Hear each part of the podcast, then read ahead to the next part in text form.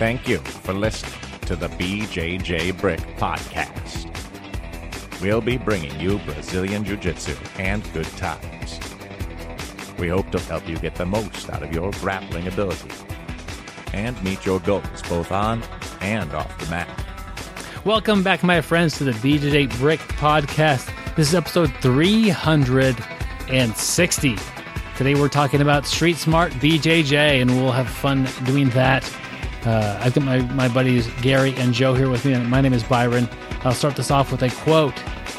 quote is Hire character, train skill. That's by uh, Peter Schutz. Uh, guys, I think that's an interesting thing to think about when hiring a person for uh, a job, but it's also kind of important to think about when you look at your teammates.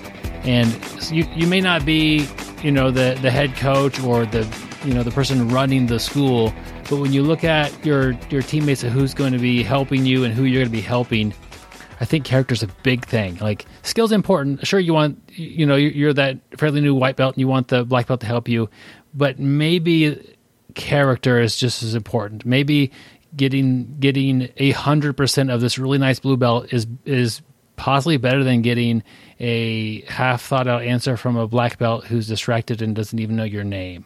Guys, uh, I'll throw it to Joe first. Joe, what do you think about higher character trained skill?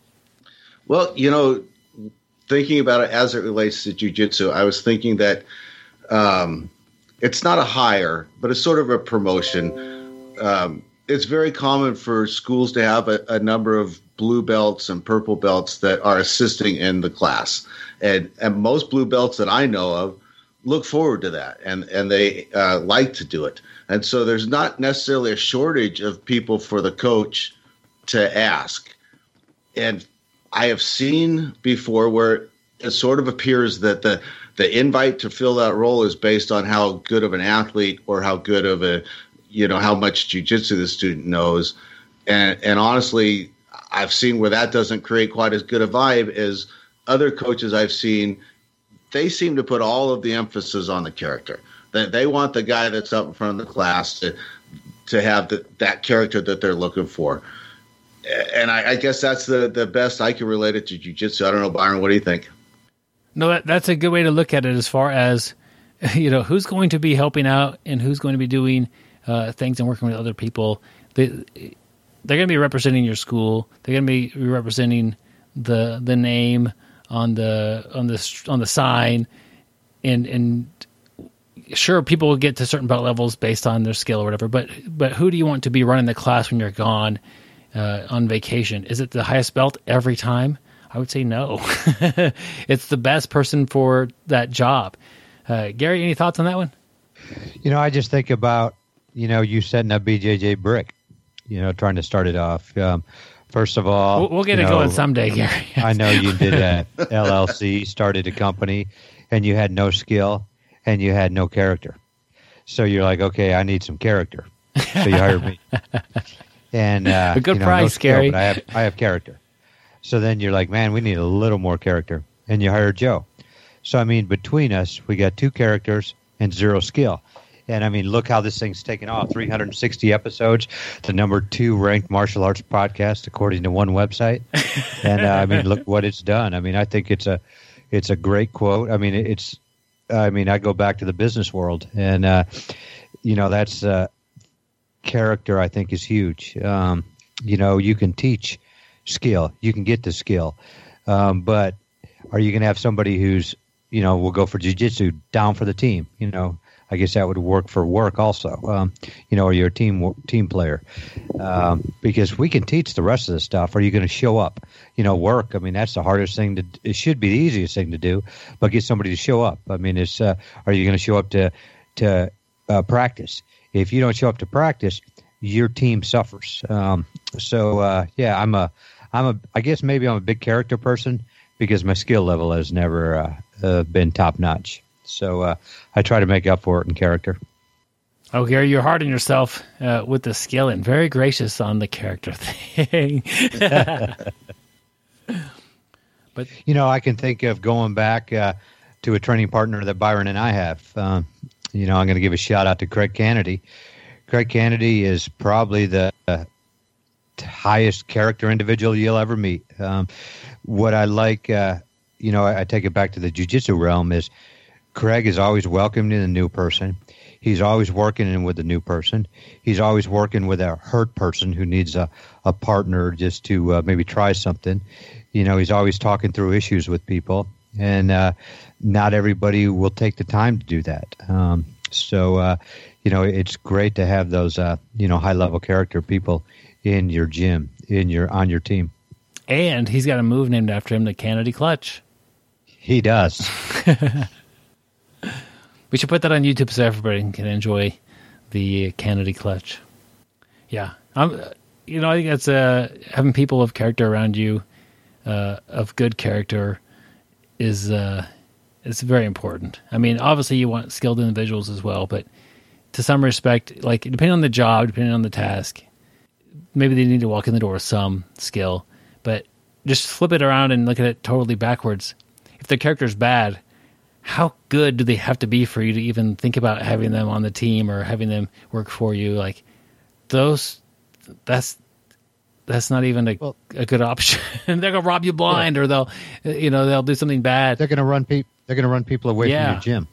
Um, you know, uh, a business owner needs to make money. You need to at least break even, um, you know, to keep the keep the store open, keep the gym open. But uh, you know, we're we're wanting to make money, make a living off of this. And uh, if you have somebody who's running people away, you know, I don't care how good that person is. It's uh, it's it's counterproductive.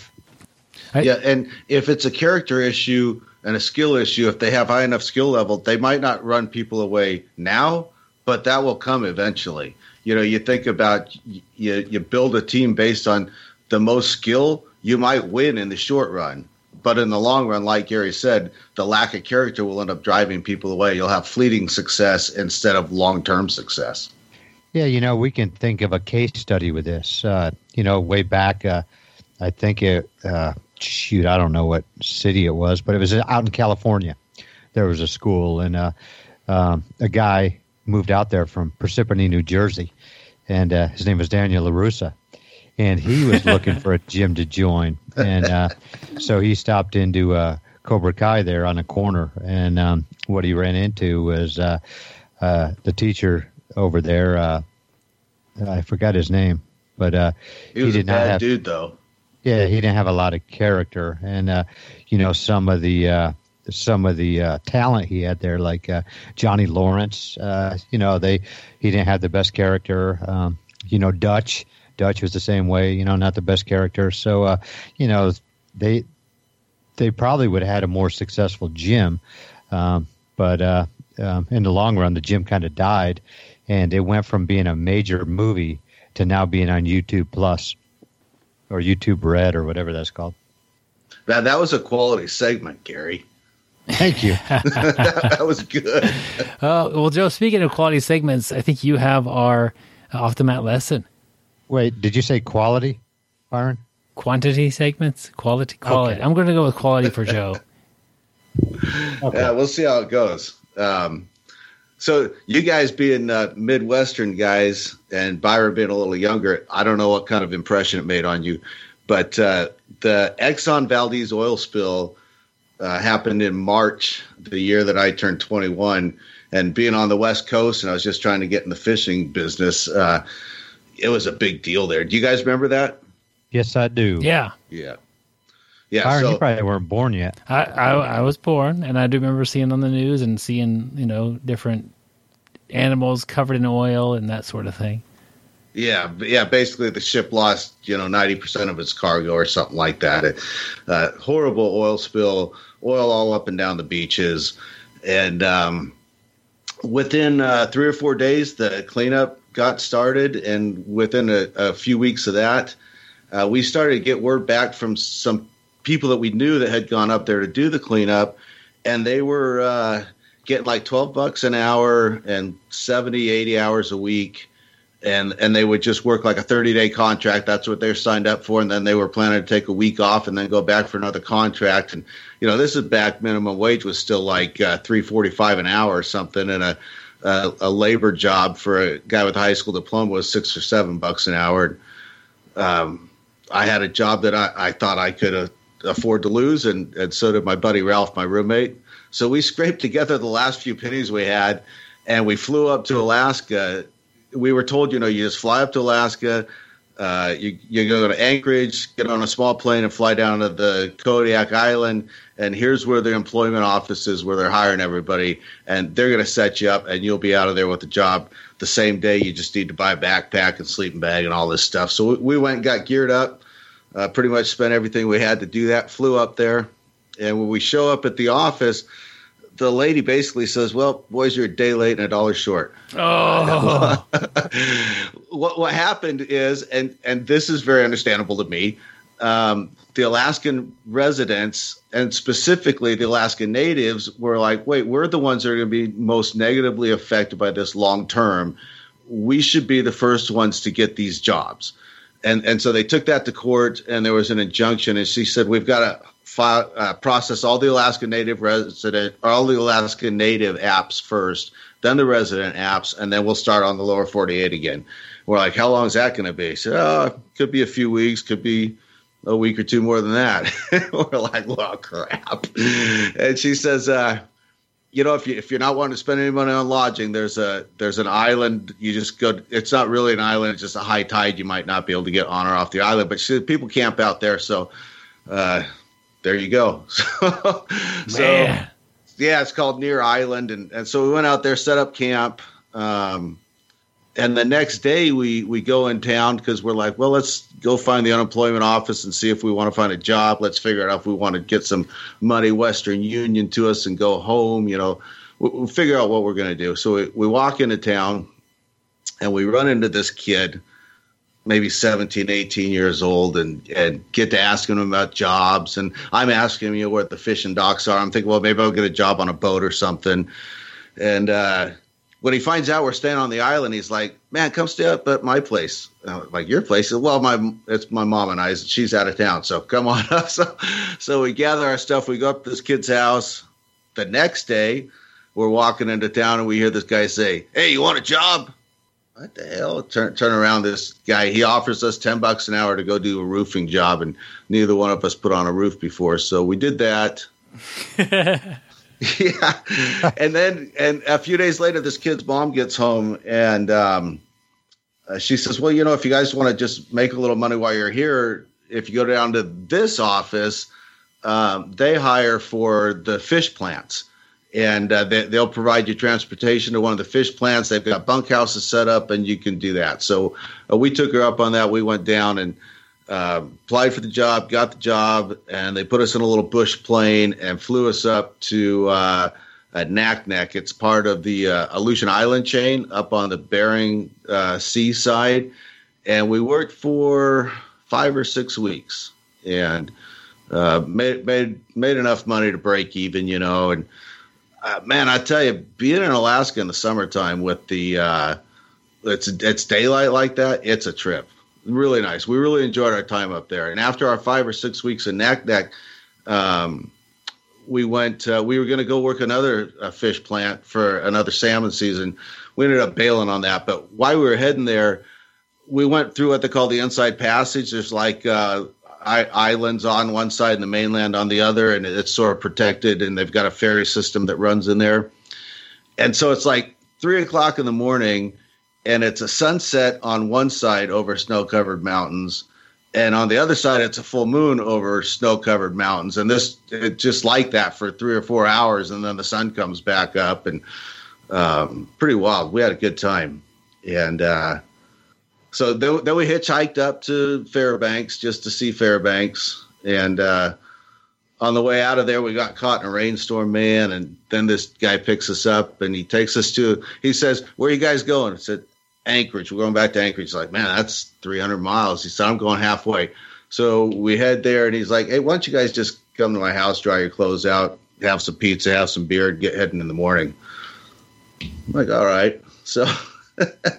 so we do this, and it turns out it's just a rambling adventure. I could I could tell you 15 more things that happened up there that were really crazy, but the end result is I, have always looked back on this as something that at that point it, it was a highlight, you know, um, and, and, it's something I've just never regretted doing.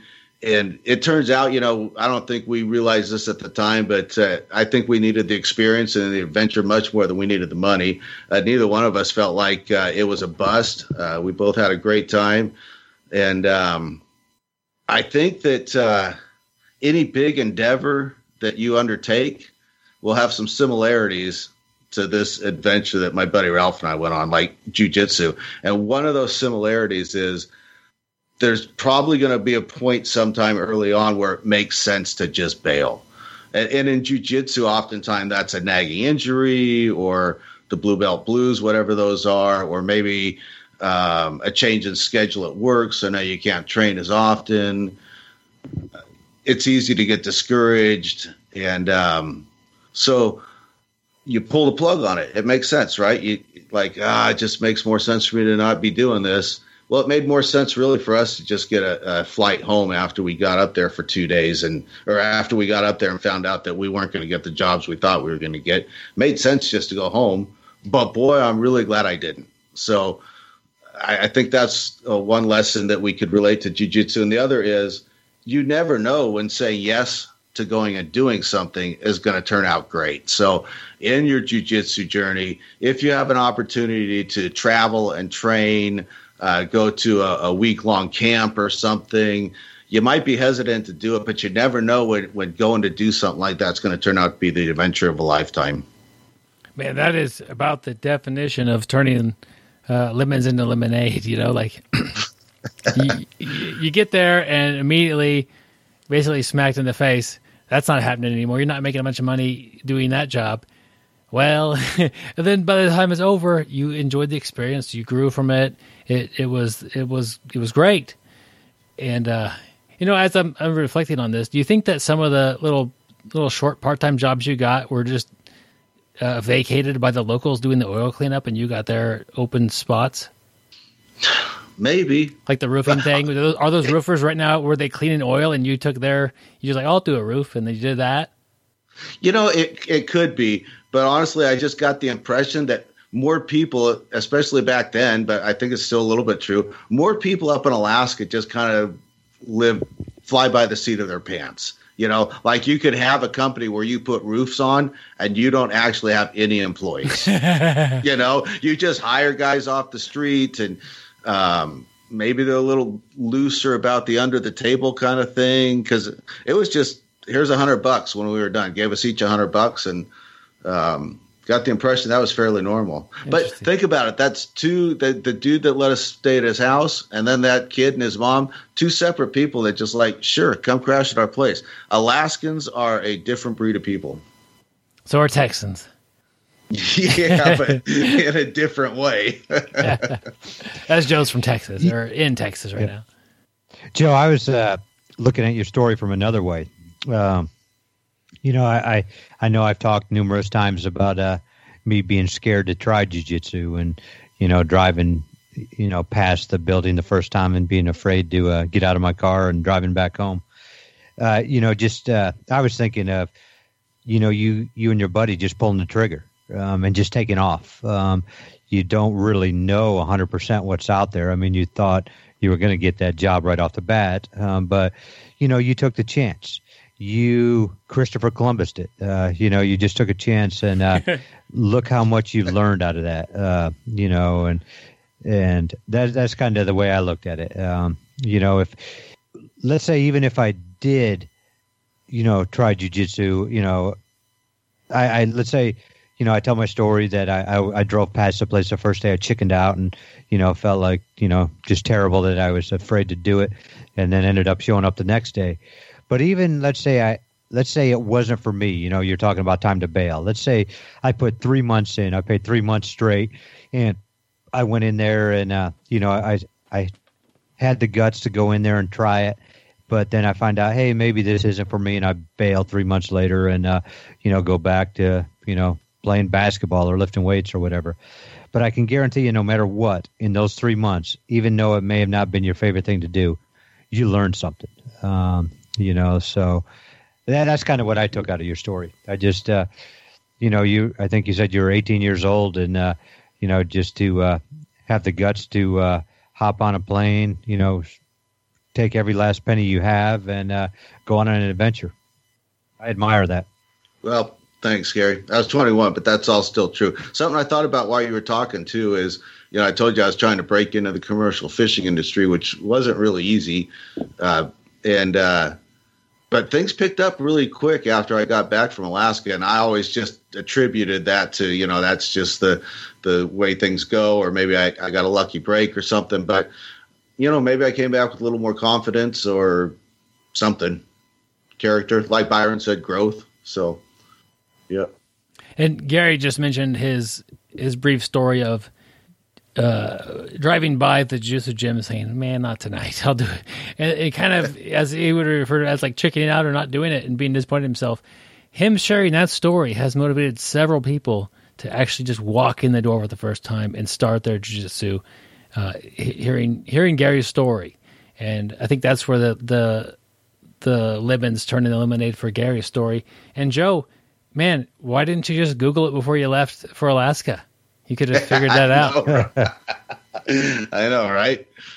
Even when He I was there, I should have just should have just whipped my cell phone out. And, Yep. Should have just got the Encyclopedia Britannica.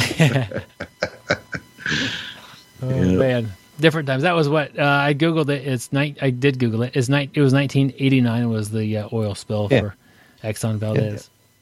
but you think about it, you know, Joe and his buddy at 21 years old took off out there and did a lot of stuff. And, you know, I bet those guys became much more street smart. That's true. yeah, if, if only I had a little bit of jujitsu to go along with my street smart, that would have been actually more beneficial. Yeah. But now I'll try and do my best to take the two and put them together. And I I like to think maybe I will have street smart Brazilian jiu-jitsu. There we go. So to start off our main topic here, I I I, I typed in street smart on Google. Any person would do that to try to get more street smart. Is just to learn about it online. Wait, that kind of goes counterintuitive. Uh, no, and I and I found that some definitions, or or I found street smarts divided into four categories on Urban Dictionary. Uh, one of I'll just read the four categories: uh, getting along with others, common sense, self defense, and BS detection. No one, someone, no one, someone's trying to lie to you, and th- those are pretty good. Uh, that's a pretty good place to start, as far as looking at what is street smart, and then and then what is jujitsu street smart, and how could that, how do you gain from that, you know? And so I think the biggest category people are, I think the third one is self defense. You know, knowing how to defend yourself from an attacker. Um, that's that's pretty important, and I think jujitsu covers a lot of that.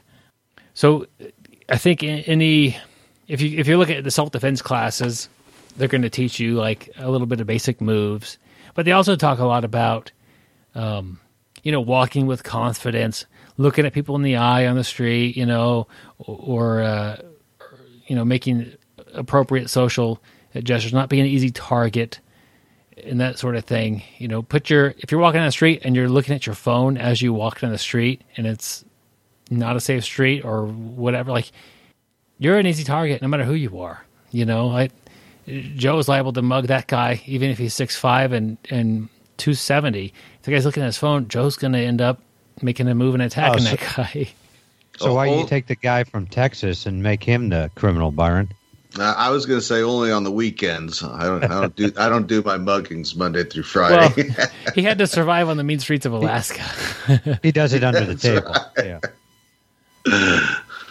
But you know, Byron, you're talking about that being aware of your surroundings, and uh, you know, I was watching something really, really cool the other day, and it was uh, Tim Kennedy, the UFC fighter, the jiu-jitsu guy. Um, he's got a website where he does training, um, and not just a website, but uh, he's got these weekend training seminars. And but I was watching a video from it, and I think it was under like Sheepdog Response or something because I actually went to the website and checked some more stuff out. But um, man, he was really just talking about uh, just being aware of your surroundings, and it was kind of cool. He was talking about you go into a grocery store, and he's like, first of all, you know, based off of where people park, you can tell a lot about that person. And you know, he's talking about people who park in the front, maybe handicapped, maybe elderly. He's like, uh, all you got to do is look at the cars and look at a bumper sticker and the car, and you can almost tell everything about the people who you know, who owns this car. And, uh, you know, I thought that was pretty crazy. Um, you know, I never really thought about that. But, you know, if you see a, uh, my, my kid is a, uh, a, um, uh, what do you call it? A, a honor roll, you know, at, at so and so middle school, you already kind of, kind of guessing the age of that person. Um, but man, he was really just talking about as you're walking, like you said, you see what's going on. You you look. Does something look out of place? And he's like, once you figure something looks out of place, then you hone all your your intellect and everything onto that one little spot. And uh, you know, it was really pretty cool. You know, just uh, the way he was talking. Um, you know, he he's always prepared. And you know, a lot of times I put on my uh, just a pair of slides, you know, to go to the grocery store or whatever. But you know, he's like, you wear a pair of slides to the grocery store. If you pair need of to what? run, A slides, pair of what? What are Slides. slides? uh, sandals, sandals. Uh, sandal. Sandals you could not run in if you had to. Yeah, kind of like flip flops, whatever. But yeah, he's like, you can't run in them. Um, you know, he's talking about the uh, jeans he was wearing. You know, he gets uh, jeans that you know fit a little bit loose, so he can kick you in the head if he has to. Ah. Uh, but you know, it was just man, just some incredible stuff. I I spent like an hour just listening to some of his uh, uh, some of his YouTube videos there, and uh, it was really really informative. Yeah, Joe- I, I watched. a- I watched a few of them too. They were good. I, I too wear baggy jeans in case I have to kick someone in the knee. You guys are making me want to sell my ti- my tight pants. Get rid of those. Well, you know the good thing about you, Byron, though you're always wearing yoga pants. So I mean, you're always. but I mean, so let's just take a jujitsu guy. I bet Byron, I bet half your T-shirts have something to do with jujitsu. Joe, I bet you in the same boat. I can tell you, half of mine are jujitsu. So, like he was talking about, he's like predators. They pick out the weak. They don't go for another apex predator. Um, you know, so let's say Byron's walking down the street in a tank top. If you've seen Byron's arms, you would know that he's not going to look very intimidating. And yoga pants. And me and Joe are on the other side, and Joe's got a skull and crossbones shirt on, um, a Glock hat, and I got a jiu-jitsu shirt on, and me and Joe are walking, you know, by each other. Byron's probably going to be the one getting mugged over there by himself wearing his uh, yoga pants. Gary, it's funny you mentioned t-shirts because uh, there, there's two places. Well, they both have one thing in common, probably, but there's two places I won't wear a jujitsu t-shirt. If I go out in public, like to watch fights or something, like we've got a place, Beefo Brady's. It's sort of a uh, hot dog. Beef uh, Brady's. yeah, I like you the sound familiar that. with them? no, but it It- sounds like uh, sounds like a Chef Boyardee. Uh, you know, uh, can of Chef Boyardee. No, no, it, it's it's it's good food, uh, Okay. drinks, and th- but they show the fights. And, Okay. and if I go there to see, I won't wear a jujitsu shirt to a place like that or Because- to like a concert where people are drinking because I don't need some young dude to think like, oh, that guy thinks he's tough over there in his jujitsu shirt, huh? Well, that's that's what I, I know. You we've talked about this before, and, and you told you do the same thing Byron did. I know you told me when you go to concerts or you go out to eat, you always wear your yoga pants. Like- yeah, because who's going to mess with a guy in yoga pants? you can't submit me. All right. I, the one yeah, comment I I'm- have. Yeah, go ahead, Gary. Or yeah, or I don't even know what I was going to say, but Okay. I just thought, you know, I, I think Tim Kennedy has some great stuff. Just, uh, you know, the way to be aware, like Byron said, walking confident. Don't be looking down at, at your phone. Um, you know, be be aware of your surroundings, and uh, then when you see something that looks weird, start honing in on that. You know, then your you your brain's going to start working overdrive, like you know, just trying to figure out a little things that's happening. Do I need to get out of here? What the heck is happening? And uh, how am I going to keep myself and my loved ones or whoever I'm at safe? Yeah, I remember when I was in uh, Old San Juan uh, on a vacation with my wife, and we were. Do you have yoga pants on? Yeah, probably. I'm just assuming. Yeah, because that's you know, why not? You know. Well, I, actually, a vacation destination like that, Gary, I'm pretty sure he was wearing a speedo. Yeah, backwards. Anyway, I don't think of old old San Juan as being like dangerous or a bad place. It's kind of it's kind of a touristy area of of the city, but I we, we were walking. It's some places a half mile away or something like that. Do we do we get a cab or Uber or whatever, or do we walk? We decided to walk. It was nice out, and so I get my phone. I program in where to go, and every you know I start off. I'm just looking at my phone, and we're okay. We're walking the right direction, and we're going. But I was like, that's not smart. Like, not only am I looking at my phone, I'm looking at a, a map on my phone. Like, I don't Yeah. belong. Nothing could have said I don't belong here any more than that. Uh, so Well, didn't you? Uh, putting my phone away between peeking at it occasionally was, I think, a better idea than just holding it while I walk from one destination and announcing to everybody, I am going to be lost if I don't know have my phone in my hand. well, didn't you go somewhere else too? And somebody took a picture with you and tried to steal your wallet. Yeah. you, you out of the country or That was something. interesting. Yeah. no, uh, one more thing on, on Gary's comment. So you don't have to. To my, my thought is, you don't have to look tough. You don't have to have the you know the I don't know the, the, the you said a Glock hat or something like that. Like I think you just have to look like not a target. And I think that having a, a hat that says Glock on it or a T-shirt that says Glock on it or whatever, you don't have to pick the Glock brand, but it's more likely to get your car broken into while you're gone than having a plain hat. Like that's pretty realistic as well. Like You you got that right. so, Yep. so not bragging about that sort of a thing is probably a better move than than to, to brag about it. Or I don't know. Maybe I'm maybe I'm wrong on that one. But yeah, Yeah, I have. I, could see that point, um, but I could. I also see the point that, man, somebody with a Glock hat on, he probably likes uh, firearms, and is this a concealed carry state? Sure. Um, you know, he's, there's a good chance this guy's carrying. Um, you know, if if he's not carrying a firearm, I bet that dude is carrying a uh, a uh, a blade. Um, you know, so uh, you know you're always. Uh, I don't know. I guess that's the way I look at it, but I, I see what you're saying too. I mean, shoot, uh, this is probably a good car to break into. There's a chance I might be able to get a handgun, but then you got to weigh that. You, you got to go back to all that stuff Tim Kennedy's saying, all that stuff in your brain. Is it worth it to me to try to break into this guy's car? And I think he's a firearm fanatic, and he comes out and he's carrying. I could be in some major Yeah. trouble. Absolutely. So how that and I'm not going to here be tell people how to rob somebody's car, but um, Well, that's that's episode 361. Gary, you get out of your car and and some people watch you and he's got a Glock hat on or whatever. And you walk off. I walk off with Gary and stay on my phone and say he's he's still heading north. He's still going north. He's looking at uh, speedos and I just stay on the contact with the phone while Joe goes and breaks your window and gets into your car. And Well, let's go back to exactly what we were talking about.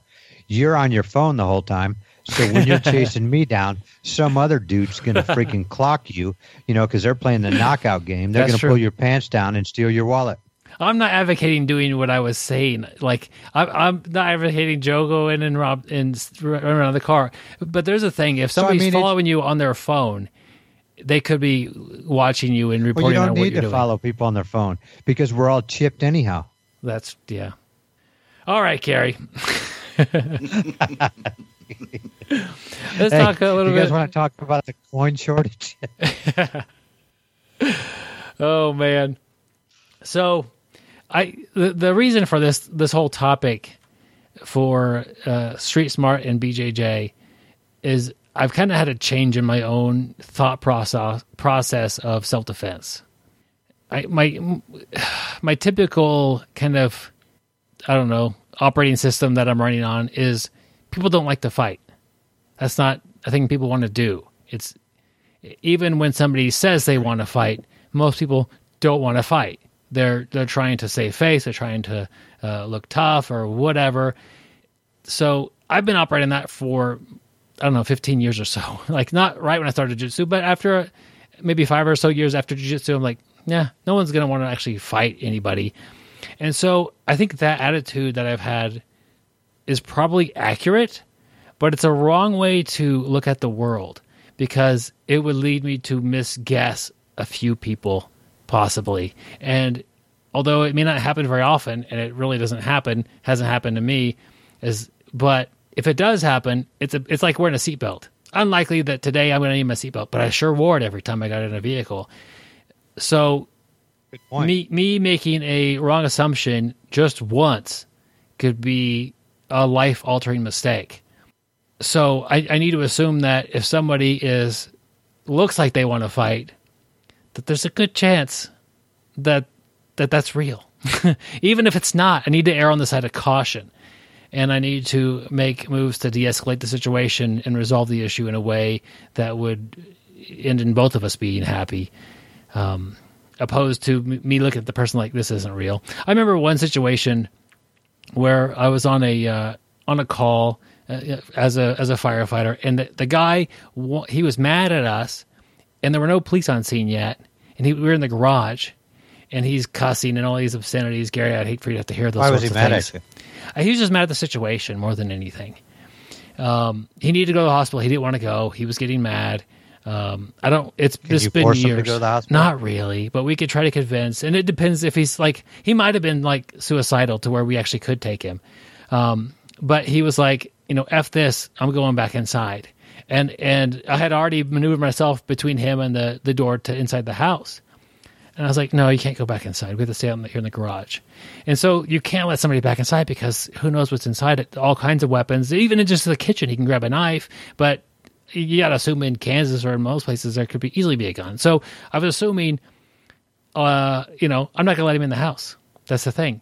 And he he puffed up and told me he was going to kick my butt and all this stuff. And, and I was like, Well, if you looked at me, pants. if you looked at me and saw those yoga pants, no, if you looked at me, you would think I was perfectly willing to just fight this guy, and and he was just a a young punk, basically, like um, you know, much like I was at that age, like just kind of a little ag- more agitated than he should have been, but like I don't think he would have physically proposed, you know, had a threat to me, but I was just like, hey, I'm standing here in the doorway, man.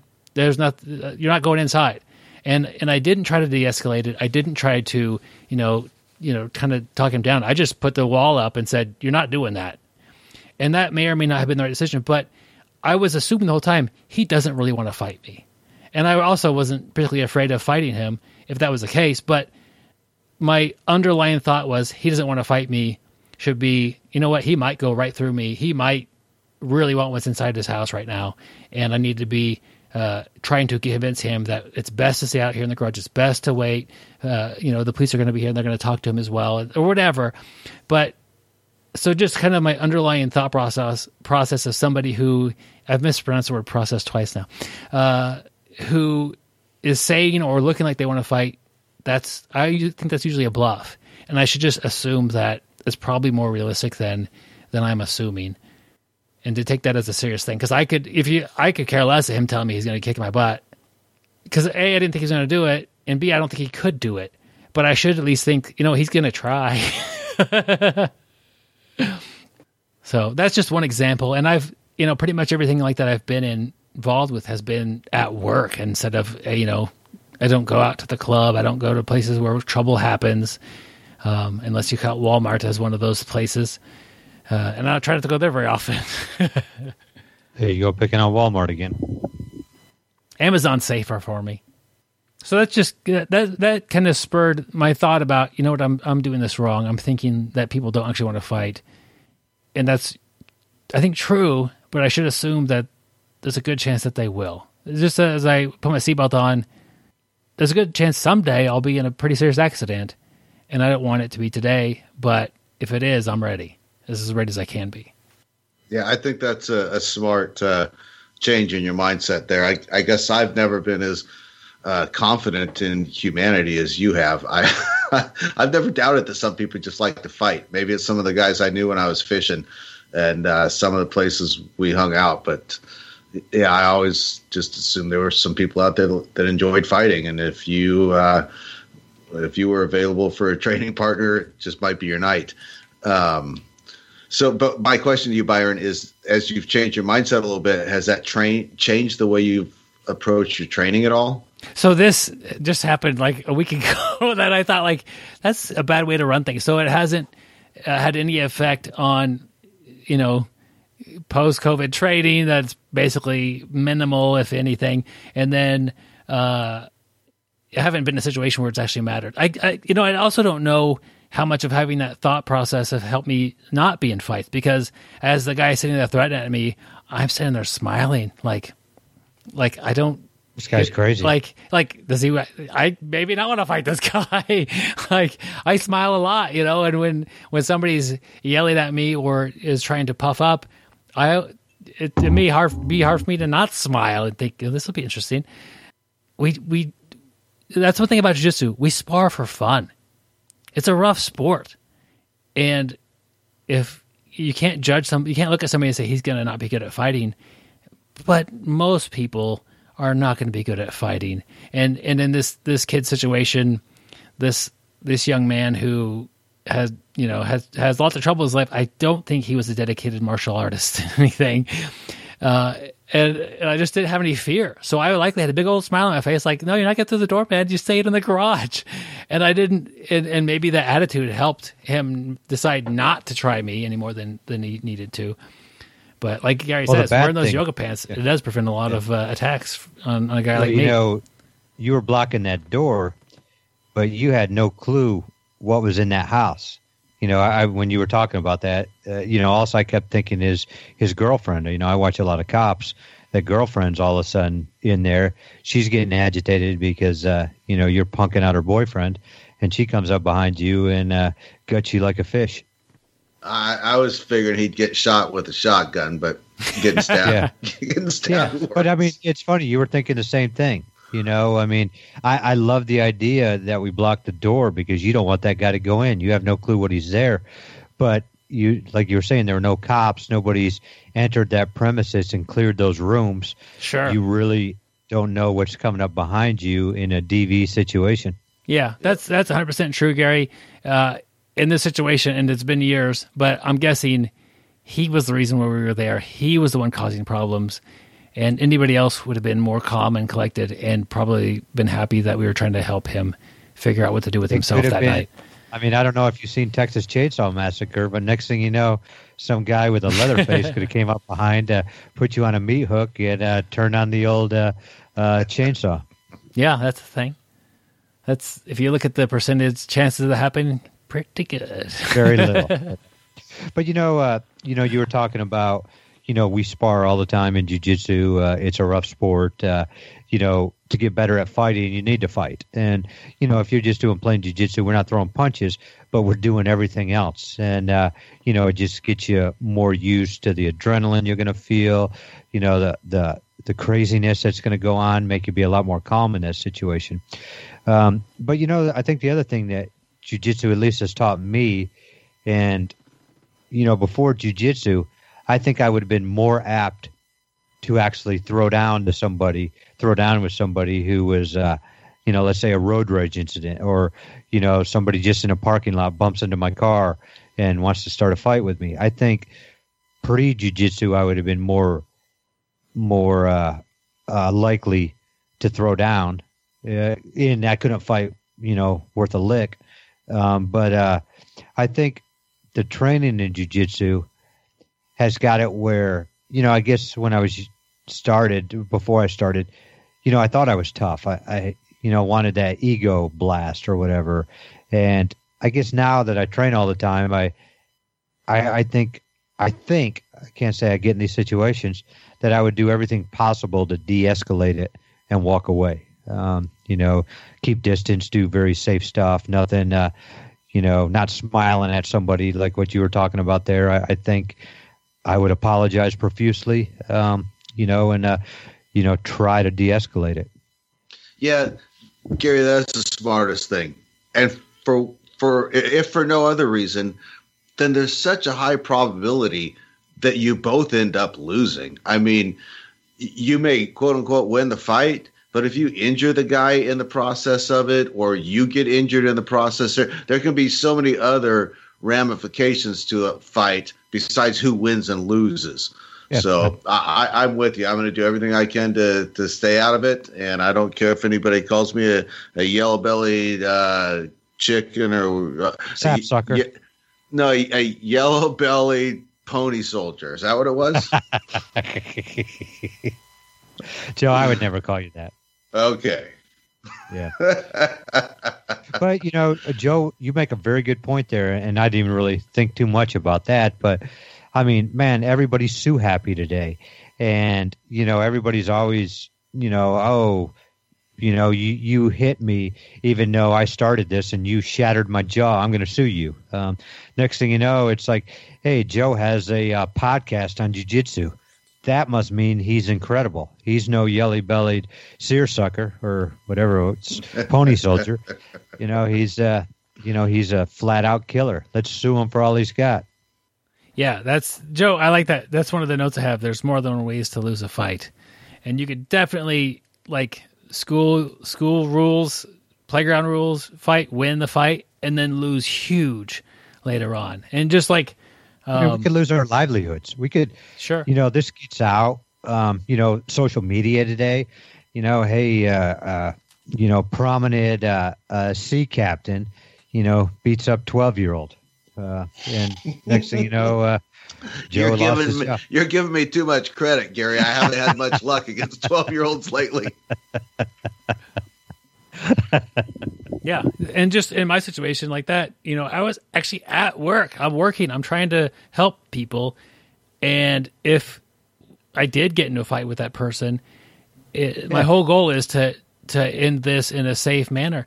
But not all yeah. fights end that way. You know, like he he could let's just say he almost knocks me out immediately. Now I'm fighting for my life, and and you know, like just that's the thing. And maybe I do damage to him. And maybe it's not a, one of those fights that I've been fortunate enough to be into where it's just I control somebody until the police get there.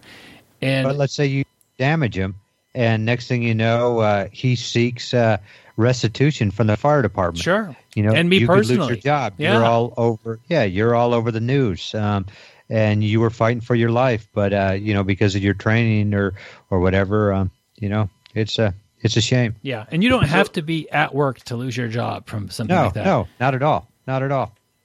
I mean, the next thing you know, you got people calling to defund the fire department. All right, so guys, that it's funny you guys got into that uh, the negative ramifications and the injuries because that's actually one of the things that really drew me to jujitsu. I had done. Uh, a pretty good bit of backyard boxing, taking some karate lessons, some taekwondo lessons, kind of bounced around some of that stuff, and really figured that that was going to be my uh, way to defend myself in my 20s and early 30s. And as I got older, one of the things that occurred to me was that, uh, you know, I quit hanging out at the bars. I quit quit going places where I would get in a mono a mono type fight. And I thought, well, what kind of altercation am I likely to get into? And, you know, it could be with somebody that you know. Like I, I had a buddy who uh, drank too much in high school, and I remember he went over to his parents' house or his girlfriend's parents' house once and tore up the yard and stuff. And it's like that's the kind of situation where I could see myself getting into altercation. Maybe one of my kids is 18, 19 years old, and they've got a friend that's drinking or something. They come over to the house being an idiot. I want to be able to stop them from being an idiot without having to punch them ten times. And I, I was kind of at that point in my life when I was introduced to jujitsu. My kids were a little bit younger, but that's what I thought about. I thought, here's a way to, you know, sort of subdue somebody without having to uh, give them a, a concussion. Yeah.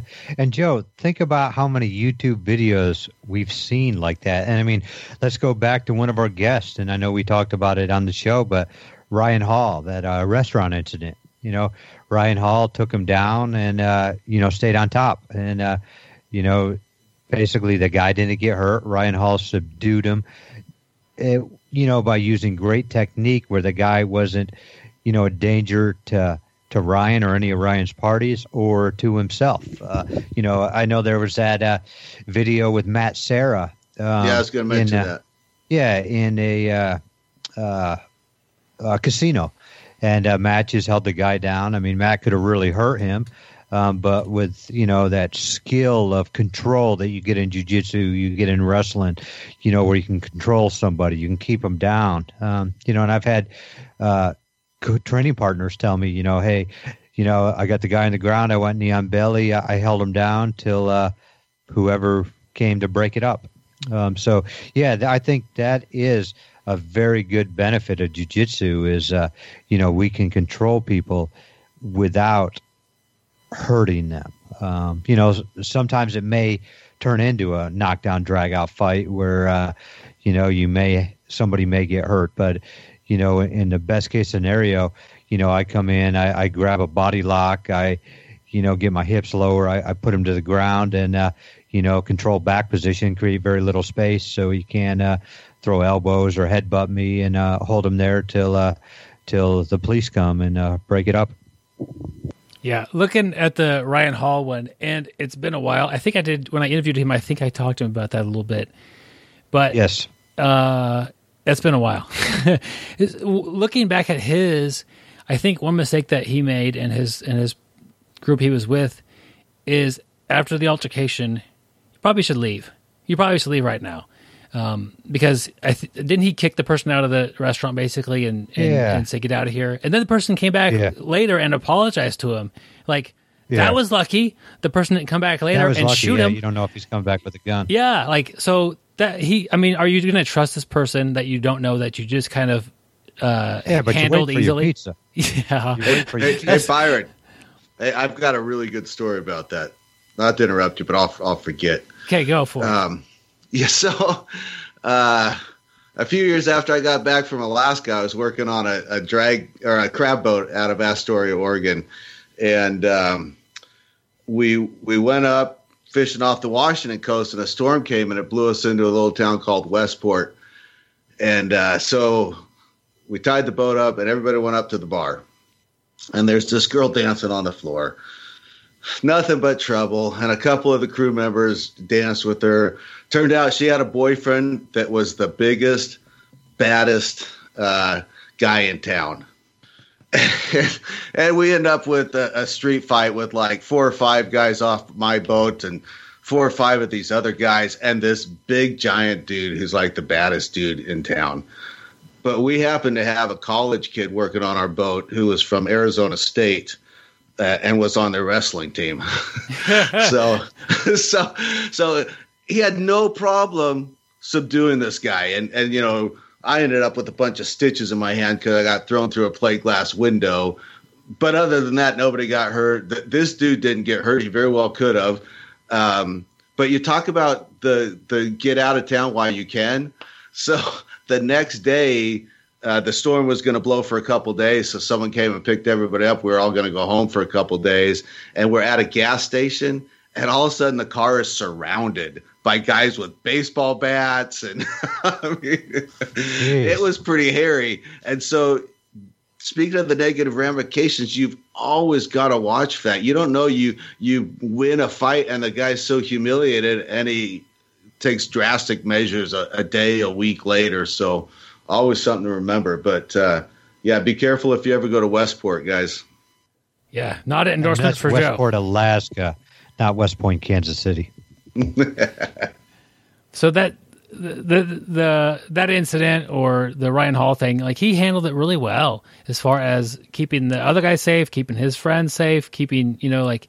But they should have left, and I don't know. may- Maybe they did. I'm remembering it wrong, but I think they stayed and they No, I, enjoyed I, I think that guy came back in. Yeah. And, and But, I mean, you I should be gone by that point. Yeah, Yeah. you should be gone Yeah. by that point. You should you should say, you know, sorry, we're not going to stick around for you know our meal. You can't trust the person doesn't come back with a better tool to deal with you. that's like that's not safe. That's not street smart. You know, that's uh, Ryan Hall really good at fighting, really good at jujitsu. Uh, but I think that was an error, and it's just good to look at like what what we could do differently after something like that happens. And so, like when you go to a restaurant, it's a smart idea to put yourself to where you can look at the front door or look at you know if somebody comes in making a big commotion you've got eyes on them right away. It's also smart to know where the exits are. You know most people will want to exit the same door they came in. It, it happens any any place. Like let's just say that the fire alarm is going off at walmart. 95% of the people will go be leaving at the front door at walmart while the s- store's filling with smoke or whatever there is. There could be there could be a, uh, somebody shooting somebody inside. They all go out the front door there's exits all over that store. You know, there's definitely some in the back. Like you need to go to your closest exit and just leave. but if you're not aware of that, that's a street smart thing. Uh, you'll you could possibly run right by the the most dangerous thing, whether it's a explosion or uh, somebody shooting or a fight, um, when you didn't have to. So that's that's a restaurant or a public place. It, street smart. You know, know you know, keep an eye on what's happening around you, and a good way to do that is look at the uh, have your eyes on the front door because people are going to come in, but also look at those exit signs and and know where they are, and those should be reliable. Um, the they're they're checked, you know, here in Wichita every year. Make sure that the exits are clear and they don't have stuff in the way, and it should be a good way for you to get out of Dodge if you need to, Joe. But today, so today that's a little different, um, you know, because of COVID. A lot of a lot of restaurants, a lot of institutions and financial institutions are shutting doors down, especially entrances, you know, just to herd everybody in one entrance, you know, so that you can check to make sure everybody's masked up. It's easier to uh, file ordinances. So, uh, you know, I can, you know, tell you my financial institution, uh, you know, the building I work at normally had uh, two large entrances, and right now, I mean, you walk in, it looks like uh, you can get out that way, but you know, you're going to be stuck. Wow. Wouldn't have thought that, Gary. Yeah. So, as far as techniques go for jiu-jitsu, uh, I think so. What is jiu-jitsu designed to do? It depends why you're there and what you're taking in. Uh, you know, a lot of us come to jiu-jitsu for self-defense and then stay for something else. And and I'm definitely in that category of I'm not there for self-defense. I, I'm there because I enjoy it. It's good exercise. I enjoy the challenge of jiu-jitsu. But you know, I was fortunate, you know, Johnny did teach us a lot of striking. He did teach us some self defense principles, which I think, I don't know for sure, but I think those go, you know, it's like, I know them, and, you know, I know I can throw a decent, you know, jab cross combo or, or, you know, a little bit of head movement. I'm not going to be good at it. I don't it. know about decent. I'm not going to be good at it. but I've been hit no, a couple of times. Go ahead, Joe. Well, no, you're getting to it. Go ahead. No, I think a little bit goes a long way in that category. It's yes. a, it's similar to the you walk into the the karate school, and every now and then they they try to do a takedown or they try to do a rear naked choke or whatever. And you know what? A little bit goes a long way, even if it's done pretty wrong. They understand, yeah. you know, somebody probably figures out better than somebody else, and one of them ends up with a decent takedown. And they all get, they all feel what it's like to get taken down by a double leg or whatever. Like they don't know the ins and outs of it, but a little bit can go a long way to preventing a takedown, especially against an unskilled person. And Joe, I know you talked about you did some backyard boxing, um, you know, stuff like that when you were younger, and and I know you still hit bag and still probably train a little stand up, but uh, you know, and I, I spar every uh, Sunday with the little gloves on, and um, you know, we probably go seventy percent, but you know, I always just figure, uh, not that I figure, I still think I'm totally garbage, but um, you know, I, I think that little bit, uh, you know, goes a long way. And I, I bet Joe, you're in the same boat. Yeah, and and Byron mentioned that you know, well, I've been hit a few times, and I think that's one of the biggest values. If you watch somebody that's not done any boxing or striking, when they try and get out of the way of the punches, they just move so much further than they need to, or the wrong direction, or you know. And then when they get hit, they're they're dazed and, and don't really understand, you know. So I think that's really key. And uh, I like that you're wearing the little gloves, uh, Gary. And I assume that when you say you're uh, sparring, it's not just stand up, but you're doing uh, like MMA type stuff. Yeah, MMA. That's all. I mean we're yeah. not going to the ground on this. It's just, uh, you know, I normally do. We do our first hour just hundred percent kicks and punches, and uh, you know, I thought it was seventy percent. Yeah, I mean, we're not killing each other, but you know, and that's one part of the reason I don't want to put headgear on because I want to get used to getting hit, you know, stuff like that. Um, it's, uh, I mean, it's not like we're killing each other, but I do think, and I mean, to be honest, I, I really started liking the sport. Um, you know, Byron knows when we first started, um, you know, our school started going into a, a MMA vibe. Um, and I thought I wanted the MMA at that point. You know, I, I thought MMA was cool. You know, jiu jitsu wasn't as cool. That was my opinion.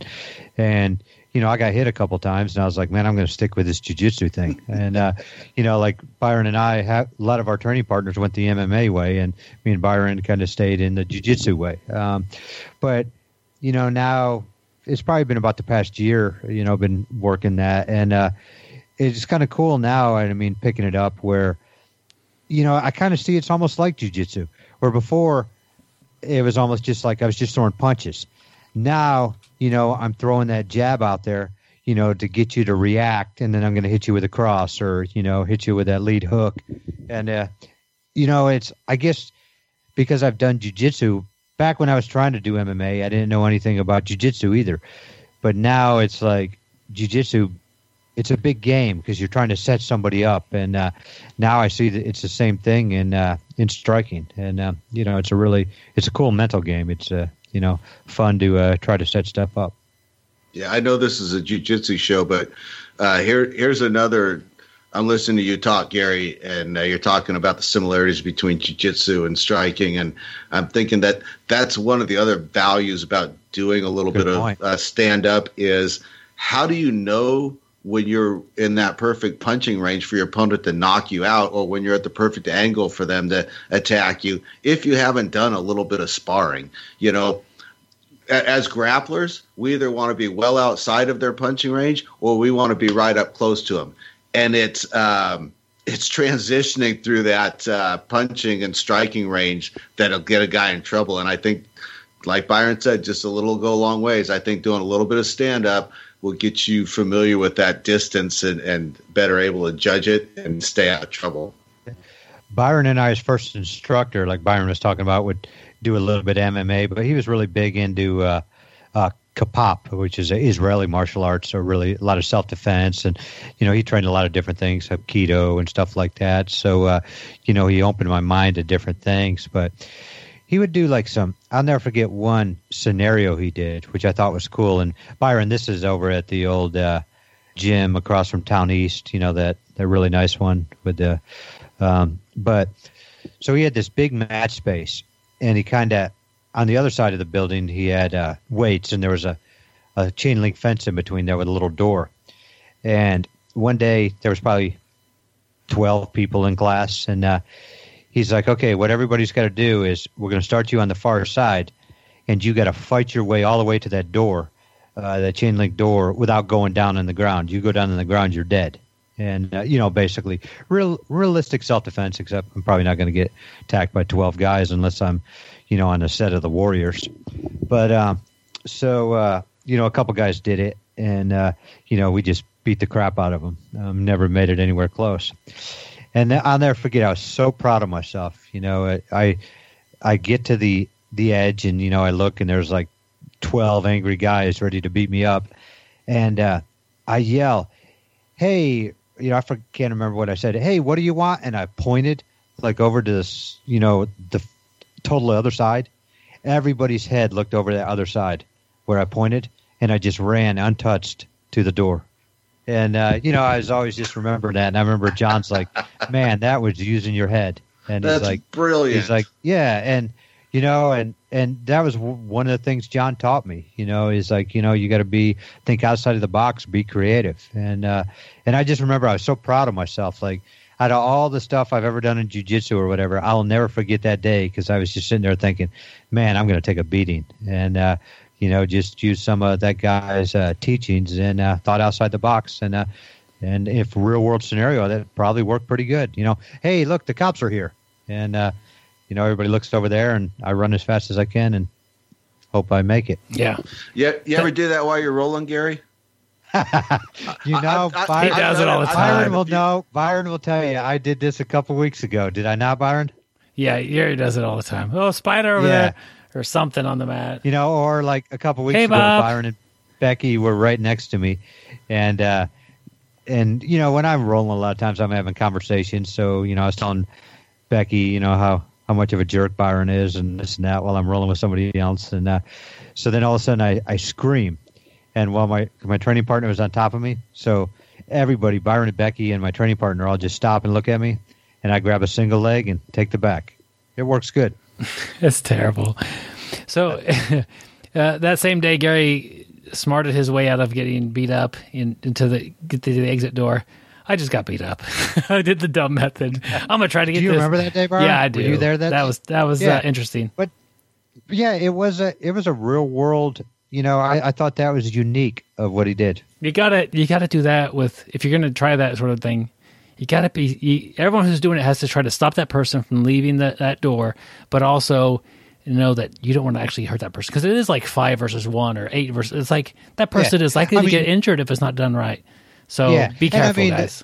When I said people, bunch of angry people, really all they were going to do is take me down, throw some, put me in a noogie, you know, give me a noogie and a couple shots to the ribs, really soft, you know, and talk smack to me. Like they weren't killing me or Yeah. anything, but I still didn't want to go through that. So you know, uh, Gary, I think that's kind of the point of smart jujitsu games for kids. You know, kids play those kind of games all the time. Yeah. I've seen it where kid gets uh, uh, the medicine ball or something, and he's got to get it across the line, and the other kids are grabbing and pulling him at it, and then the next kid that gets it, he's got to head for the other line, and that's kind of that same thing. And I was thinking. Um, uh, at, at the school in Louisiana a year or two ago, we played a game in the adults class where like you're you're both laying on your backs at opposite ends of the uh, uh, gym, and the coach drops the belt, and you got to jump up and run and be the first person to the belt. Sounds like a silly game, but what if there's a weapon presented in the middle of an Yeah. altercation? Yep. You know, somebody pulls a gun, it skitters across the floor, and the first person that gun is going to win. Yes. Yep. Man, Yeah, I think I think those are you know great practical experience. Uh, you know that could help you in a crazy situation. we would do No, also do drill. Remember this one? Like you, like you, you hold the tennis ball and you try to get it from the other person. Like Gary holds the ball and I have to get it out of his hands. And that's kind of like fighting for a weapon type of a thing without actually a Yeah. weapon. But can I control him enough to break his grip on that? And it really feels like I'm seven fighting with my little brother, try to get the toy out of his hand. But we both know jujitsu now. Yeah, but so let's let's go back. You know, all three of us. You know, we've been training a while, all of us. But um, so let's say, you know, we go back uh, to when we did that. You know, so let's say me against Byron. We've been training six months, and you know we're totally garbage. But let's say today I've now been. I just hit my six month training. I've been training six months, and Byron's my instructor, and me and Byron do it. Byron's going to destroy me now. Um, you know, with with our experience of doing this so long, you know, we can control limbs, we can control hips, we can control posture. Um, you know, we can pin that arm. We're gonna, f- like, I, I just from doing jujitsu for so long, I figured out ways to get leverage. I figured out ways to make your body weak and stuff that I couldn't do before that I just try to do with pure strength. And uh, you know, I, I I just think jujitsu is a great tool to keep us safe on the streets, uh, you know, wherever. Yeah, so some things to remember, you know, if if that's happening to you, or if it might, if you might be getting into a self defense uh, situation, uh, we're not on the mats, so the the surface of the ground can play a huge role in the outcome, whether it's you know dirt, grass, Byron, concrete, Byron. asphalt. Gary, I want to. Can I stop you right now? I'm telling you, we had a very good instructor who really went into self defense when we first started. I remember he used to tell me when I brought my knee over to mount, don't hit your knee first because you may be, you know, on a uh, uh, in a parking lot and there's glass in there and you cut your knee open. Um, but actually, I, now I I don't ever step. We were talking about a step over the mountain. You know, now I just slide the knee across. But um, you know, I- you make good points there, and and it was uh, I'm I'm I didn't realize how blessed I was to train uh, with Johnny. Um, you know, to start off with. another thing about uh, self defense, it's not necessarily one one on one. So that's a, it's just so it's I'm gonna roll at Joe, and we're both going to you know work on our jujitsu, my jujitsu against Joe's jujitsu or whatever. So the benefit of the street, usually the other person has no idea what's going on, but oftentimes they have a buddy or a spouse or um, you know a whole team behind them that's ready to, to get their back or not take their back, get their back that has their back. No, you have their back. I don't know. That is going to help Yeah, them in this fight. This is confusing. So, but but they could potentially have just one more person. So Gary has uh, somebody in the mount, and he's he's talking to them, getting out of control, and suddenly you know someone comes out of the kitchen with a frying pan and hits him on the head. Like, did you train for that, Gary? it's not No, necessarily one on that's one. what- that's what I love about jujitsu. And and I hear people say all the time, you know, jujitsu is just good one on one, and it may not even be good one on one because I'm just going to bite you, and they don't realize I can bite you back. You know, when I'm training with Joe, you know, we're, we're being nice to each other. I'm not going to bite him; he's not going to bite me. But I guarantee I can control you a lot better than you control me, and I can uh, Mike Tyson your ear if I need to. You tell me But- Joe has never bitten you? Yeah, never, never. Man. But but you know the the one thing I liked about You're, jiu-jitsu, you're special, Byron. I I just nibble on Byron. oh, I guess we better cut that one out. But um, yeah, but um, you know, I think of jujitsu, and we we go back to stuff we've talked about here. You, you're being aware. Um, you know, I hope I was aware enough to know that he's got a buddy with me. You know, let's say I do, you know, go, start a fight with, uh, not start a fight, try to finish a fight with this guy who started it with me because I, I don't plan on starting anything. You know, I, I'm not gonna probably go full mount. I'm gonna go knee on belly. I'm going to be holding those legs down or holding his hands down with all my weight. But I'm going to be, let's say I knew his buddy was off to his left. I, I'm going to be making sure I'm looking that way. Um, you know, if, if it's, we start getting five on one, you know, it doesn't matter. But, you know, let's just say he's got his, his buddy there and it's just one buddy. You know, I'm going to be able to dismount easily and back up to keep that space so, uh, you know, buddy number two doesn't uh, Bruce Lee me in the face. Yeah, uh, my preferred tactic in those scenarios, Gary, is I, I get the opponent in sort of a standing rear naked choke, and then when his buddy, buddy tries to Bruce Lee me in the face, I turn, and, and then he gets kicked in the face, and then I spin 360 real fast, so the guy I'm holding's legs come out, and I spin. I've seen that in a movie before, Joe. but I mean, even uh, uh, standing uh, rear naked choke. You know, it's uh, if he's got a buddy with him, you know, you can easily, you know, put the buddy in between you and him. You let go of the rear naked choke, push the buddy into him. You created some more space, and you know, maybe you can get out of dodge. Yep. Maybe we can stall long enough for help to come. Um, who knows? But uh, I do think, you know, with our training, we are going to be in a lot better spot um, uh, versus, uh, you know, not training and just thinking we're tough guys because I watch the UFC. Yeah. So uh, another thing, you know, it's not we're not on the mats. It's not what I want necessarily, and it's not safe. Jiu-jitsu is pretty safe. I mean, if you think about all the hours and hours of of time you have sparring, compare that to just a minute or two of actual fighting. Crazy dangerous.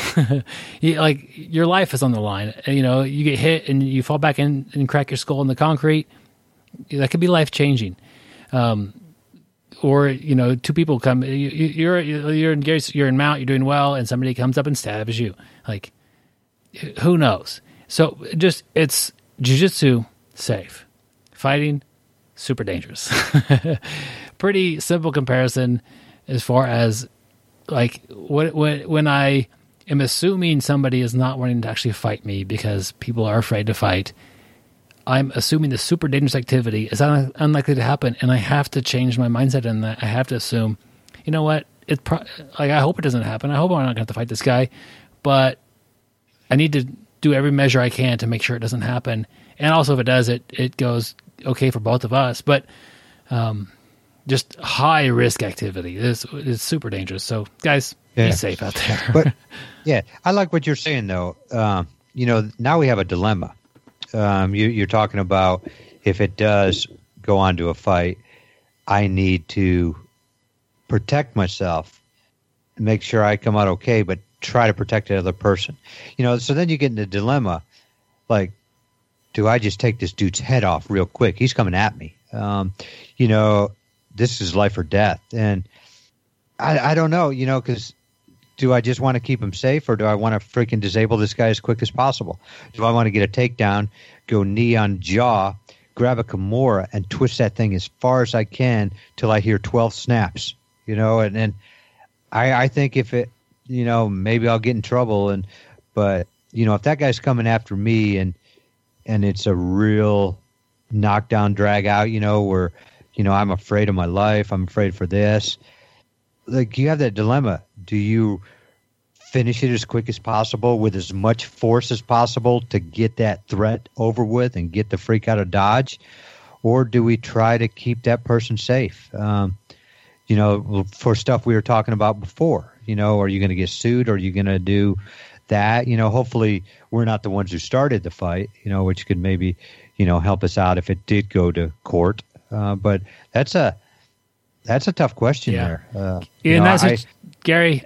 I I think, think I'd rip the arm off. yeah. Gary, Gary, you know, I had a I had a police officer tell me a couple months ago that uh, many people uh, misunderstand the the concept of de-escalation. They they think it means that it gets to a certain point and then you slowly start to walk it back down.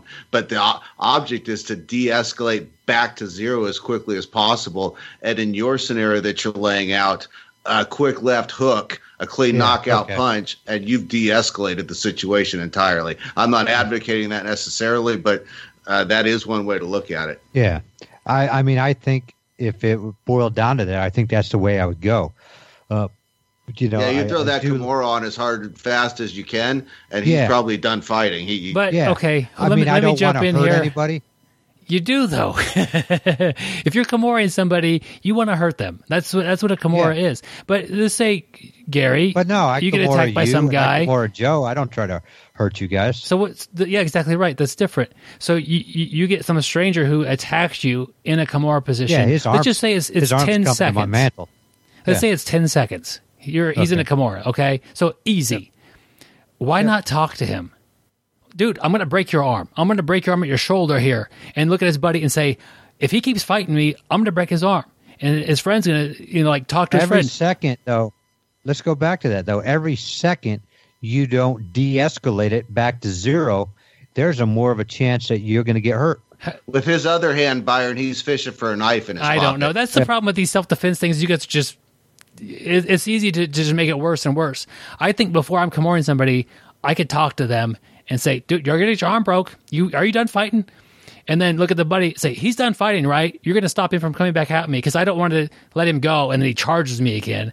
But Yeah. I don't want to destroy Joe somebody's I- arm. I don't want to hurt anybody. Joe and. I are going to be at your funeral. well, I'm not. I mean, I don't know, man. I, I just don't know if somebody's coming at me and throwing punches.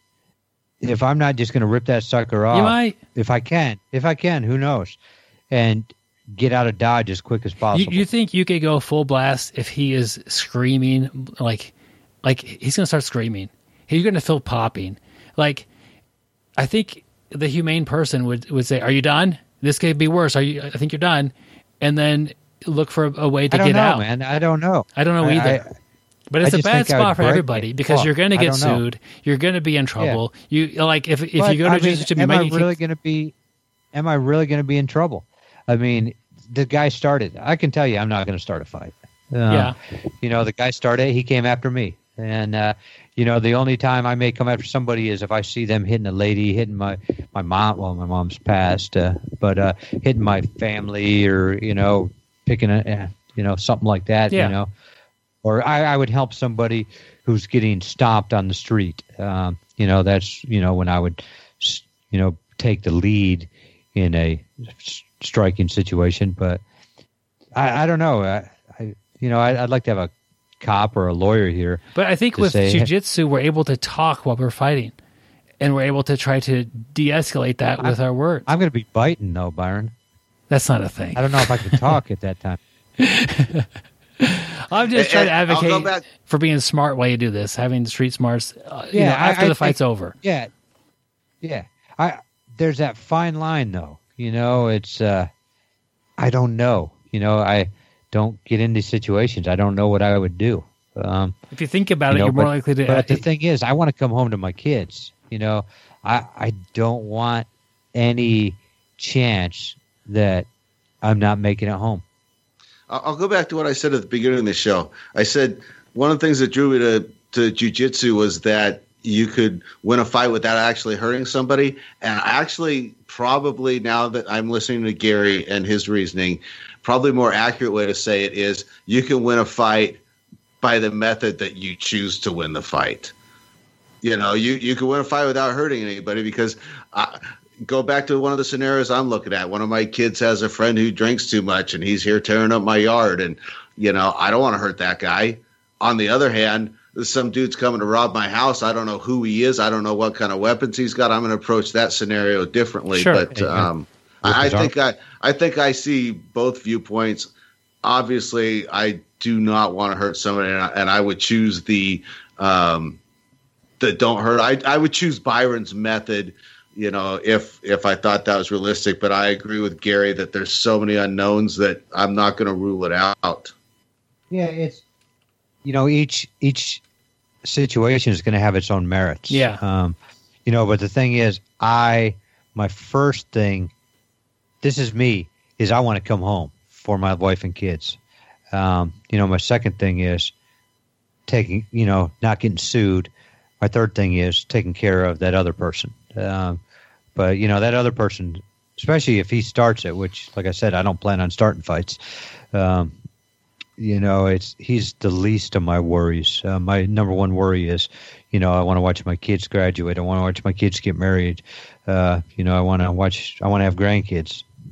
Yeah, but just I I don't know. Yeah, I think you're right. There there are definitely times when when you need to literally uh end this situation. Like if you got the guy in the Kimura, and if you if you feel like he's going to attack you again, and that's just a judgment call, and you're using your own um your own gut. You know, like I let him go. He's gonna he's gonna attack me again. Like I think you're perfectly justified. But if you got him in the Kimura and his friends like, dude, dude, don't break his arm. I'm gonna, I got him. I'll, I'll take him home. I'll make sure he doesn't attack you I again. think that's a different story because you the friend's already trying to de-escalate it. yeah. You know what I mean? But even if You he's know, mad I- at you, if the friend is willing to help you not hurt his Yeah. guy, I think you have Yeah. to you have to like consider that option. I think in that situation, I would consider that option. You know, but I've got to make sure that friend doesn't get too close to me. I don't know what the freak's going on. You know, like if his friend comes running from across the, and I don't really know what's going on because remember, my brain has to interpret all this information very quickly because if that guy gets too close to me, you know, he can play Ray Guy with my forehead, and uh, you know, I'm not looking to get punted, Yeah. you know, 30 yards down the street. Yeah. I don't know. It's it's a complicated thing. Each situation is unique. I think that being a martial artist, we're in the we're in the position where we have more control over our surroundings than the average person in a street fight. And you know, you on the mat, you're my you- our friends. You know, we owe it to each other to, uh, you know, try to help each other out and and and be safe out there. But Yeah. it ultimately, if it ends with nobody getting hurt or one person That's getting hurt, situation. I don't want to be my friend getting hurt. like I don't want Gary to get hurt, you know. So Yeah. if one person's gonna get hurt, it's not gonna be Gary. I don't want it to be Gary. But I do think, you know, we've talked about this before. I think the thing about being a martial artist is, at least for me, and I know Joe mentioned it too, that, you know, I am more less apt to fight. Um, Sure. You know, I have nothing to prove. I, I, I feel confident in my skills. Not, I feel like I'm competent um, with my skills, and I'm going to do everything possible to walk away. Where before I started jujitsu, that ego would have got to me. You know, like, oh, I, I'm a tough guy. I can do this. Now I'm like, I don't care. Like Joe said, call me whatever you want. Um, I'm going to walk away if I can walk away. And uh, but I, I think that's the cool thing about a martial artist is I can walk away. Um, I know I have the skill set. If it warrants and everything works out perfectly, and I do have to fight you, I'm just going to control you till somebody comes breaks it up. But you know, depending on you know what is happening, it, it could get escalated much farther. Guys, we're going a little bit long here. I had an, another street smart situation with, um, not necessarily self defense, but so in the definition of street smart, it mentioned getting along with others, common sense, self defense, and uh, BS detection. And in reading those, I was like, man, it also matters when you travel and go to another gym. You know, getting along with others, common sense, like knowing who you could trust, Point. knowing are you in a good area of town, like uh, knowing are these people. Did you just walk into a uh, serious MMA level gym, or is this a casual get together between friends, and or somewhere most likely in between, like uh, or a kids class, like all you know, you, need to know where you are and what's appropriate for that room And same thing with doing a tournament. Like, what kind of tournament is there? Ten thousand dollars on the line where this person is going to do. Uh, you're going to have to literally injure the person, or they're they're going to be looking. They think that of you as well. Like, I got to break this guy's arm to get him to tap.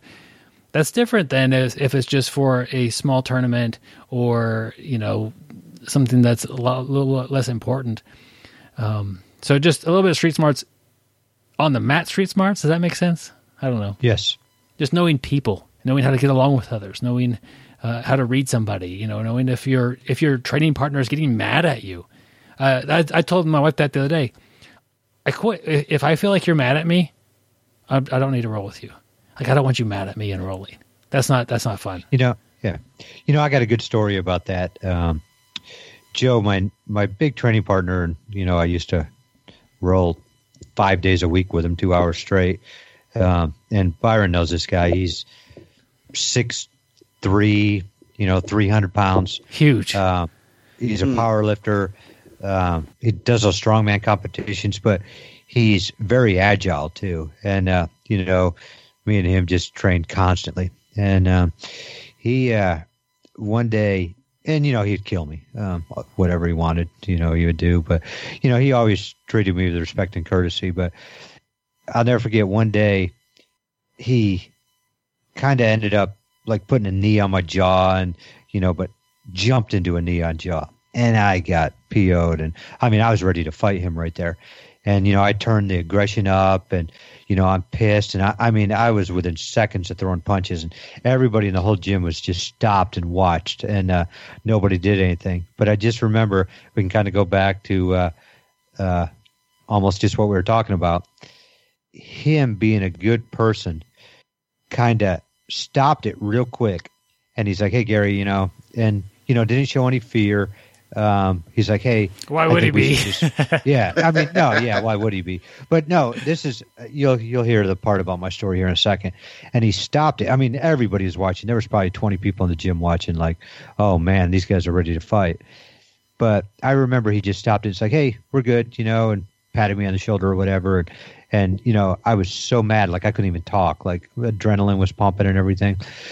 But you know what I really respected about that is he allowed me to save face in front of everybody by the way he acted, you know, and like that ego did play a part in that. And, you know, he knew he could easily done anything he wanted to me and, and I was going to get killed. I just remember thinking, you know, what am I going to do? I'm going to punch him and I'm just going to get destroyed. But I was willing to do it. I was that mad. And uh, I just remember I was like, damn, that's a good friend right there. What he did, he allowed me to live and allowed me to save face. You know, like everything he did calmly. You know, he was a police officer too, so he's used to stressful situations. But he allowed me to calm down in a good situation. But uh, I just remember I was Gary. yeah, de-escalated. I just remember I was really impressed with what he did. Um, you know, because uh, I didn't think it was going to end like that. I thought it was going to end with me in the hospital. Yeah, he he had two options when it came to de-escalation. I'm glad he chose the one he did. Yeah, and that's when because uh, Byron will tell you this was a very mean guy. And, Talking about Gary or the other guy? But you know, me and him had been really good friends, and it, it sh- that showed me right there, you know, the type of person he was. And uh, you know, normally when we rolled, he, you know, he wouldn't kill me or anything. But uh, you know, that time it was probably a mistake, but I took it the wrong way, and uh, you know, I turned like Byron said, your training partner's getting mad. I'm getting mad, and I'm ready to throw punches. And uh, you know, he used his skills to de-escalate it, and uh, you know, allowed uh, allowed a good ending. Yeah, and that and that's with any training partner. You shouldn't train somebody who's mad. if you don't trust Yeah. somebody, you shouldn't train with that person. You you. I mean, uh, if if my wife doesn't want to roll with somebody, she doesn't roll with that person. That's pretty simple. And and whether she has a good reason why or she has an excuse to tell them why, it doesn't matter. She oh no thanks, I'm I'm not going to roll with you today. Like it's not Yeah, this is not easy. Yeah, but it's it's an important way to uh, stay it's street smart. Stay safe on the mat, though. Uh, you, you you read the person, and you make an adjustment based on what you're reading. And if you think that the person is likely to injure you. Hmm, that's street smart. Don't get injured. well, we kind of, I don't, we could talk on this forever, guys. This was a fun episode, guys. I, It I was. enjoyed it. Yeah, it was kind of neat outside of our realm because I ain't no self def- I ain't great English language. You ain't but, no uh, grammar expert, but neither is me. yeah, yeah. But I'm not a uh, self defense expert. I'm not a self defense guy. Um, um, so, yeah, it was it was just neat talking and uh, you know hearing your guys' thoughts and uh, I, I really enjoyed this one, guys. Let's let Joe hammer this article real quick.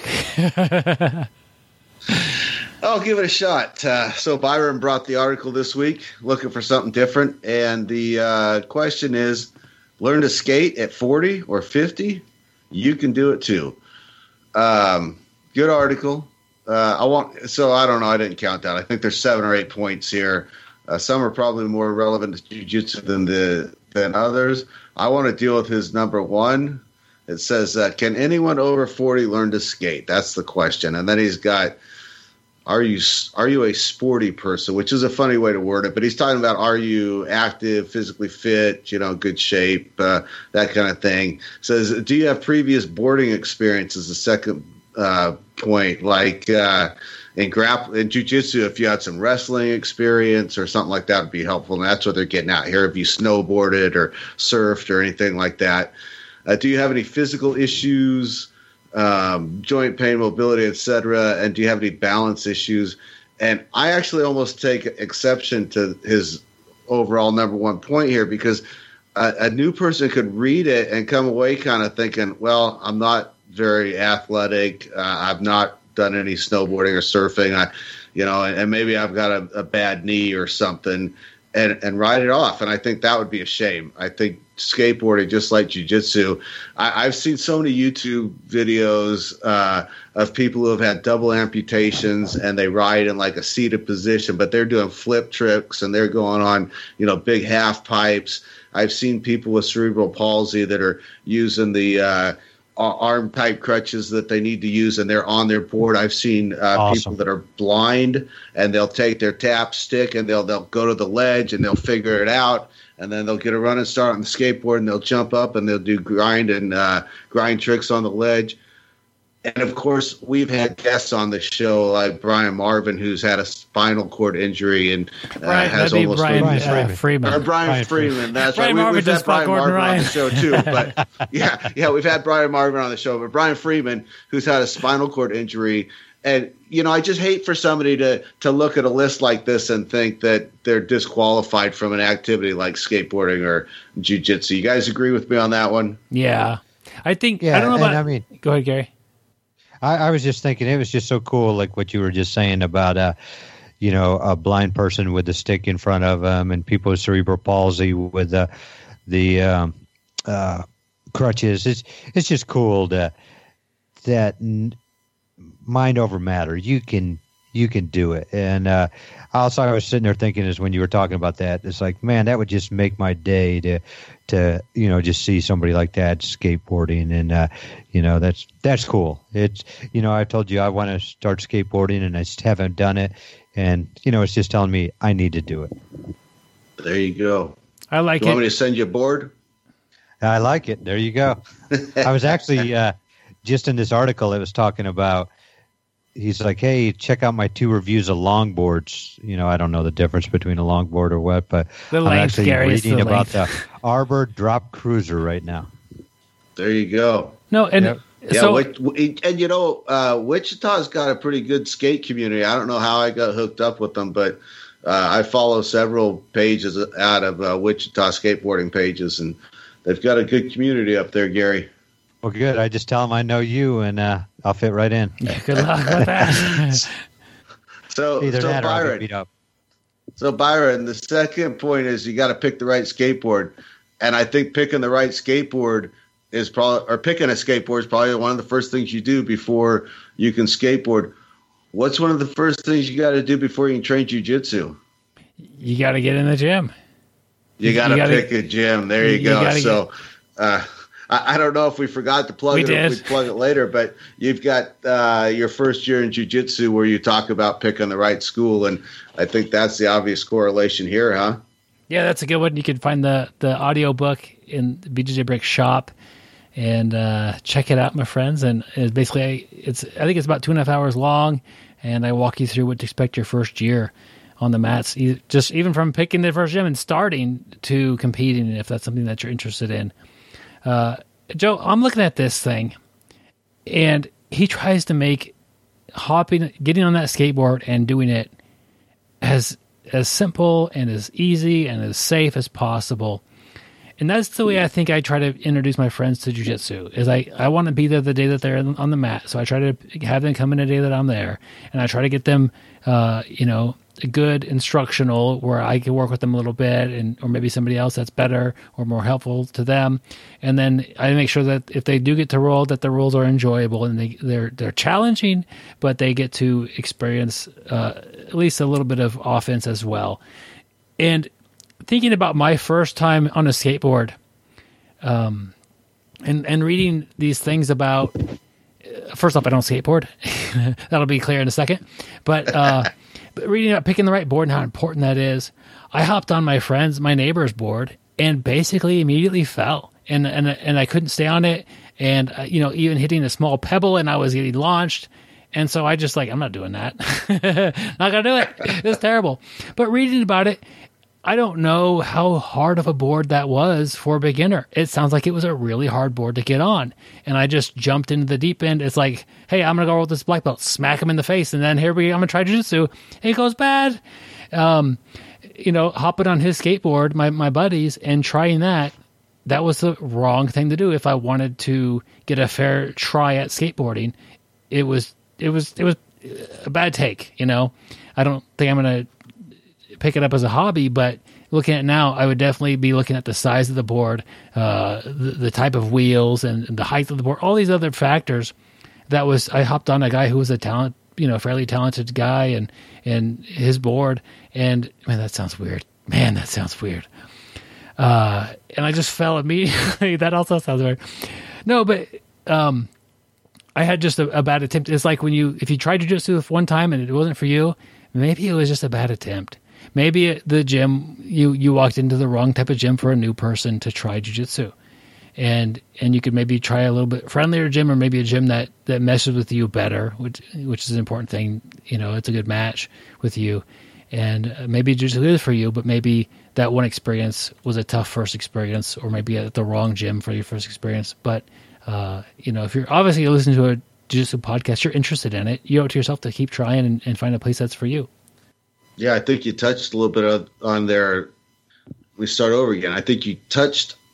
Uh, I, anyway, I got it all. You, yeah, you, you talked about uh, the right board, and and uh, I think you, you kind of touched on knowing what you want out of skateboarding. Do you want to just cruise? Do you want to do uh, skate park type stuff in quarter pipes? Do you want to do street stuff where you're ollieing up onto ledges and, and doing grinds? Because there'll be a different setup for each of those scenarios. You know, I mean, not that you can't use one board for a different type of skateboarding, but there's sort of an ideal setup for the individual and the type of skateboarding they do. So if you figure out what you want to get out of skateboarding, then you can do a little bit of research and figure out what the best setup as far as the size of the deck, the width of the trucks, the width of the deck, the the size of the wheels, the hardness of the wheels.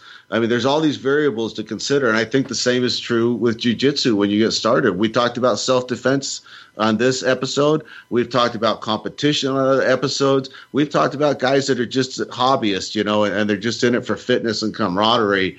And depending on what you're what you want to get out of it is gonna if you've got four or five schools to choose from that's to have a lot to do a lot to do with which school is going to be best for you. I think. Yeah, good uh, good point, Joe. It uh, it's an interesting read. We like to bring in articles that are not jiu-jitsu related and drag them back onto the mats. So that's always fun.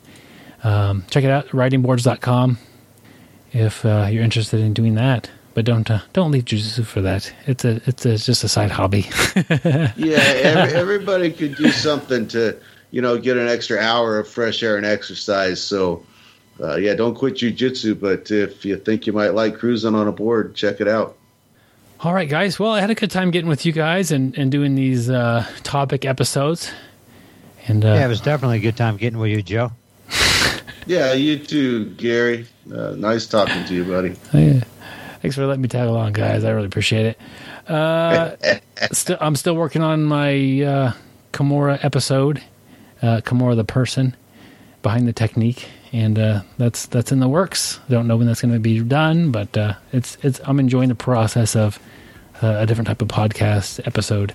So anyway, uh, Speaking of podcasts, also uh, uh, check out uh, Byron and Joe and myself on the Old Rollers podcast if you're wanting to get a little bit more of uh, more of us. So, Yeah. uh, Old Rollers podcast. We we are all just uh, on there. Joe's is, will be released uh, probably before the show airs. I don't know.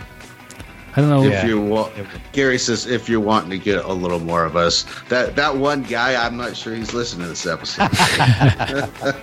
He's plugging his ears right now. Oh man, uh, good shout out there, uh, Gary. I almost forgot. So, yeah, thank you, Old Rollers, for having us all uh, make our appearance.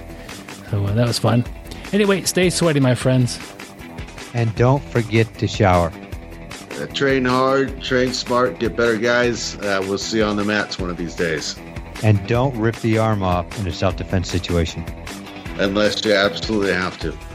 And then do it quick, just like a band aid. Just rip that sucker off. Oh, Make sure you leave your business card at the scene of the crime, but it's not your business card, it's Byron's. oh, I could sell uh, business cards, and people could just uh, frame me for different crimes.